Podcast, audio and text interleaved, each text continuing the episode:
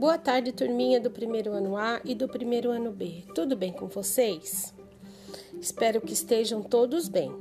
Gente, é, o nosso livro Trilhas de Língua Portuguesa acabou, né?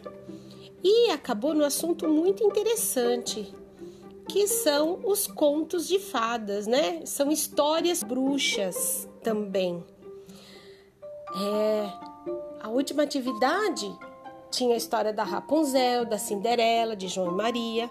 Todas essas três histórias têm bruxas e muitas outras mais, vocês sabem disso. Então, as bruxas dessas histórias são más, né? São bruxas más, bem más. Mas hoje eu vou ler para vocês uma história bem diferente. É uma das histórias que existe no conto do bruxinho mais famoso do mundo.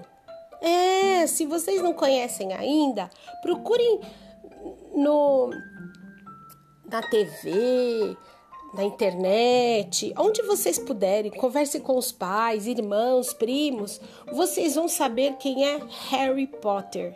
Isso, é um bruxinho muito legal. Ele luta muito contra um bruxo, contra um bruxo das trevas. E no meio dos, das histórias de Harry Potter, é, como, como a gente que como nós que somos trouxas, na linguagem de Harry Potter, trouxas são pessoas que não são bruxas, certo? Então, e no, no nosso mundo de trouxas existem os contos de fadas. E no mundo do bruxinho mais famoso do mundo, que é o Harry Potter, existem os contos de bruxos. Isso mesmo, contos de bruxos. E cada história muito interessante. Não é de terror, não. Sabe por quê? Porque, como existe bruxa boa, bruxo má, desculpa, como existe bruxo má, existe bruxo bom. E essa história que eu vou ler para vocês é de um bruxinho que herda do pai um caldeirão. Olha que interessante, um caldeirão. Bom, mas eu vou parar de falar e vou ler a história para vocês, tá bom? O nome da história é O Bruxo e o Caldeirão Saltitante. Quem escreveu foi J.K. Rowling, ou em inglês J.K. Rowling, que é a autora das histórias de Harry Potter. Vamos lá? Bom, era uma vez um velho bruxo muito bondoso. Olha aí, gente, um bruxo bondoso que usava magia com generosidade e sabedoria para beneficiar seus vizinhos. Em vez de revelar a verdadeira fonte do seu poder, ele fingia que suas poções, amuletos e antídotos saíam prontos de um pequeno caldeirão que ele chamava de sua panelinha da sorte. De muitos quilômetros ao redor, as pessoas vinham lhe trazer seus problemas e o bruxo prazerosamente dava uma mexida na panelinha e resolvia tudo. Esse bruxo muito querido viveu até uma idade avançada e, ao morrer, deixou todos os seus bens para o único filho. O rapaz, porém, tinha uma natureza bem diferente da do, do bom pai. Sua opinião, quem não sabia fazer magia não valia a pena, não valia nada. E ele muitas vezes discordara do hábito que o pai tinha de ajudar os vizinhos com sua magia. Quando o velho morreu, o jovem encontrou escondido no fundo da velha panela um embrulhinho com seu nome. Abriu-o na expectativa de ver ouro, mas, em lugar disso, encontrou uma pantufa grossa e macia, pequena demais para ele e sem par. Dentro dela, um pedaço de pergaminho trazia a seguinte frase: Afetuosamente, meu filho, na esperança de que você jamais precise usá-la. O filho amaldiçoou a caduquice do pai e atirou a pantufa no caldeirão, decidindo que passaria a usá-lo como lixeira. Naquela mesma noite, uma camponesa bateu à porta da casa dele e disse assim: Minha neta apareceu com uma infestação de verrugas, meu senhor. O seu pai costumava preparar um cataplasma especial naquela velha panela. Fora daqui! exclamou o filho. Que me importam as verrugas da sua pirralha? E bateu a porta na cara da velha. Na mesma hora, ele ouviu glangores e rumores que vinham da cozinha. O bruxo acendeu sua varinha e abriu a porta, e ali, para seu espanto, viu que brotara um pé de latão na velha panela do pai. E o objeto pulava no meio da cozinha, fazendo uma zoada assustadora no piso de pedra. O bruxo se aproximou admirado mas recuou ligeiro quando viu que a superfície da panela estava inteiramente coberta de verrugas. Objeto nojento! exclamou ele. E com feitiços tentou primeiro fazer desaparecer o caldeirão, depois limpá-lo e, por fim, expulsá-lo de casa. Nenhum dos feitiços, porém, fez efeito e ele não pôde impedir o caldeirão de segui-lo saltitante para fora da cozinha. E depois de subir com ele para o quarto, alternando batidas surdas e estridentes a cada degrau da escada de madeira.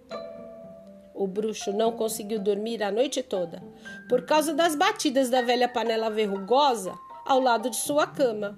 E, na manhã seguinte, a panela instituiu em acompanhá-lo. Desculpa, gente, a panela insistiu em acompanhá-lo aos saltos à mesa do café da manhã. Plim, plim, plim, fazia o pé de latão e o bruxo ainda nem começara o seu mingau de aveia quando ouviu outra batida na porta.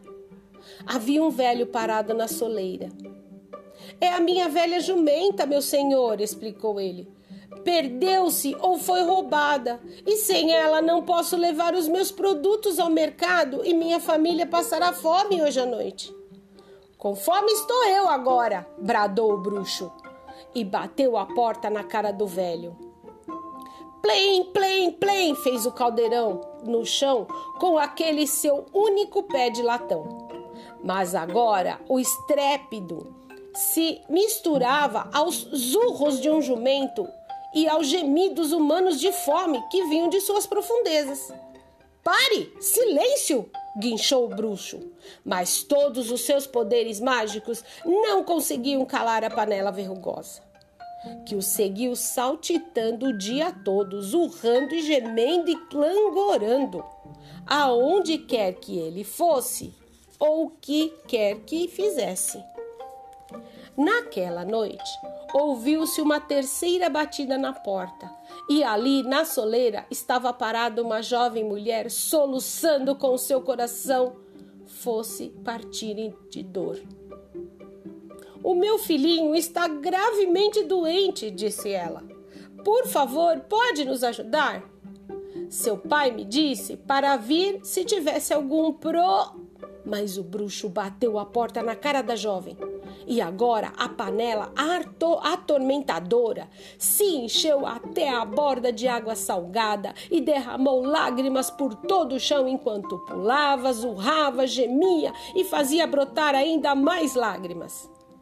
Embora pelo resto da semana nenhum outro aldeão tivesse vindo à cabana do bruxo buscar ajuda. A panela o manteve informado dos seus muitos males. Em poucos dias, ela não estava apenas urrando, gemendo, transbordando, pulando e brotando verrugas, mas também engasgando e tendo ânsias de vômito, chorando como um bebê, ganindo feito um cão e cuspindo queijo estragado, leite azedo e uma praga de lesmas vorazes. O bruxo não conseguia dormir nem comer com a panela ao seu lado mas ela se recusava a sumir dali, e ele não podia silenciar nem forçar o caldeirão a parar. Por fim, não aguentou mais. Tragam-me todos os seus problemas, todas as suas preocupações e todas as suas tristezas, gritou, fugindo noite adentro, com a panela perseguindo aos saltos pela estrada que levava à aldeia. Venham, deixem que eu cure vocês, recupere vocês e console vocês. Tenho a panela do meu pai e vou remediar tudo. E, com a detestável panela ainda a persegui-lo, saltitante, ele correu pela rua principal lançando feitiços para todos os lados. Dentro de uma casa, as verrugas da garotinha desapareceram enquanto ela dormia. A jumenta perdida foi trazida de um urzal distante e suavemente deixada em seu estábulo. O bebê doente foi umedecido com ditamo, ditamo e acordou bom e rosado. Em todas as casas em que havia doença e tristeza, o bruxo fez o melhor que pôde. E gradualmente a panela ao seu lado parou de gemer e ter ânsias de vômito e sossegou, reluzente e limpa. E então, panela? perguntou o bruxo trêmulo quando o sol começou a despontar. A panela arrotou o pé de pantufa que ele havia jogado no seu fundo e permitiu que o bruxo o calçasse em seu pé de latão. Juntos, eles regressaram à casa, os passos da panela finalmente abafados. Mas, daquele dia em diante, o bruxo passou a ajudar os aldeões exatamente como fazia seu pai. Antes dele, para que a panela não descalçasse a pantufa e começasse a saltitar. Bom, gente, esse é o final da história. Como eu disse lá no começo, existem bruxos bons e bruxos maus. Acontece que o dono do caldeirão era um bruxo muito bom, que ajudava os aldeões, que ajudava as pessoas que vinham à sua porta pedir ajuda. O filho dele ignorou tudo isso. E olha lá o que o caldeirão fez com ele. Até que ele tomou uma atitude correta. Resolveu o problema das pessoas, ajudou as pessoas. Então prestem bastante atenção. Quando você puder ajudar alguém com algum problema, ajude. Mas lembre-se, essa ajuda tem que vir do coração, tem que vir com amor porque aí você vai se sentir bem também em ajudar as pessoas. Porque quem mais ganha quando ajuda alguém não é quem está sendo ajudado, é aquele que está ajudando. Certo? Pessoal, um bom fim de semana. Descansem bastante. Se tiver atividade para terminar, termina, porque a semana que vem nós estamos pretendendo iniciar o segundo livro, tá bom? Beijinhos de uma bruxa que ama vocês. É, vocês não sabiam? Eu sou uma bruxa, mas eu sou uma bruxa boazinha, tá? Olha, um grande beijo no coração de vocês, meu e da Prolu. E que vocês tenham um bom fim de semana junto com a família de vocês, tá bom? Até mais, gente. Beijos!